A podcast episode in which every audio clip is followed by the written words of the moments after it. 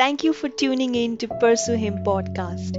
We are committed to serve you with the now word of God that will inspire and encourage you to be a God chaser. Help us reach out to many by subscribing, sharing, and leaving a review on your favorite listening app. This is Cheryl, your host, and today's episode is titled No, Don't Fall for God's Permissible Will by Pastor Derek D'Souza. As pastors, there is one question that we are often asked How do I know God's will for my life? While some ask this question genuinely wanting to walk in the will of God, there are many who seek God's will to interpret their own agendas as God's will. When someone holds on adamantly to their own will, God often releases it or allows it in their life. This is God's permissible will. However, God's permissible will is not God's perfect will. We see this in the book of Samuel. In 1 Samuel chapter 8 verse 7, the Israelites cried out to Samuel to give them a king. Samuel was displeased about this request, but God allowed it, saying, Obey the voice of the people in all that they say to you, for they have not rejected you, but they have rejected me from being king over them.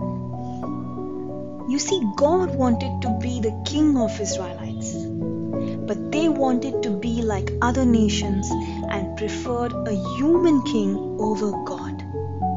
So God allowed it. This was God's permissible will, yet not his perfect will. Eventually, we see the consequences of Israel's stubbornness. They lived to regret God answering their prayer. God may finally allow the things we are being adamant about as a result of our stubborn and hardened hearts and not surrendering our will to Him. But it will not have His full blessing and will always have consequences attached to it. Now let's look at Ruth's turnaround. The book of Ruth displays another beautiful example of God's permissible will and God's perfect will. When Naomi lost both her sons, she asked her two daughter in laws, both of whom were Moabites, to return to their own country and seek husbands for themselves. While Orpah took hold of this opportunity and returned to her people, Ruth gives up her dream of having a husband and decides to stay back with Naomi.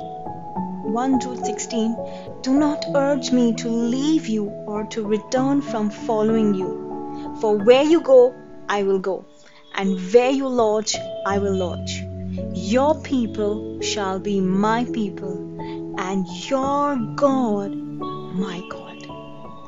Eventually, we see how Ruth meets the kinsman redeemer Boaz and gets married to him. And we know Ruth was King David's great grandmother, and Jesus was born as a descendant of David. A woman from a nation that was bound to destruction becomes a woman of grace, being connected to the genealogy of Jesus Christ our Lord. This is the result of being in the perfect will of God. So, are you ready to be used by God?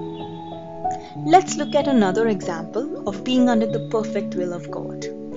We see in the book of Acts how Paul and Barnabas Barnabas had surrendered their whole life to the works of the Lord. They gave up their own desires and had no plans of their own.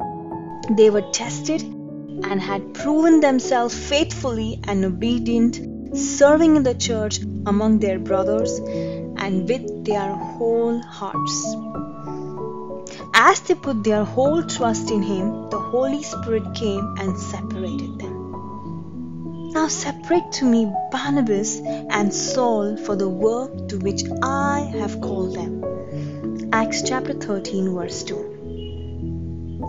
When you lay down your agendas and desires and surrender your life to God, you become ready to be used by the Holy Spirit. Now, He comes to separate you to walk in the perfect will of God. Church, surrender your desires at the feet of Jesus. As you wait patiently, you will inherit the promises of God's perfect will for your life rather than settle for His permissive will. When you surrender your agendas to God and decide to stick to His will, the God who sees every little sacrifice you make will honor you by bringing about His perfect will in your life. Don't forget, His will is always far better than what you could have asked or imagined. Today, I pray over you that you never settle for God's permissible will and that you seek God's perfect will in everything for your life. Amen. Hey, people of God, we hope this podcast blessed you. If you like what you heard, you can hear more of this content on Apple Podcasts, Spotify, Google Podcast, and many other apps.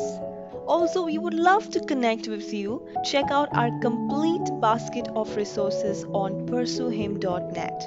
And remember, keep pursuing Jesus, for what you pursue is what you become. Have a blessed day.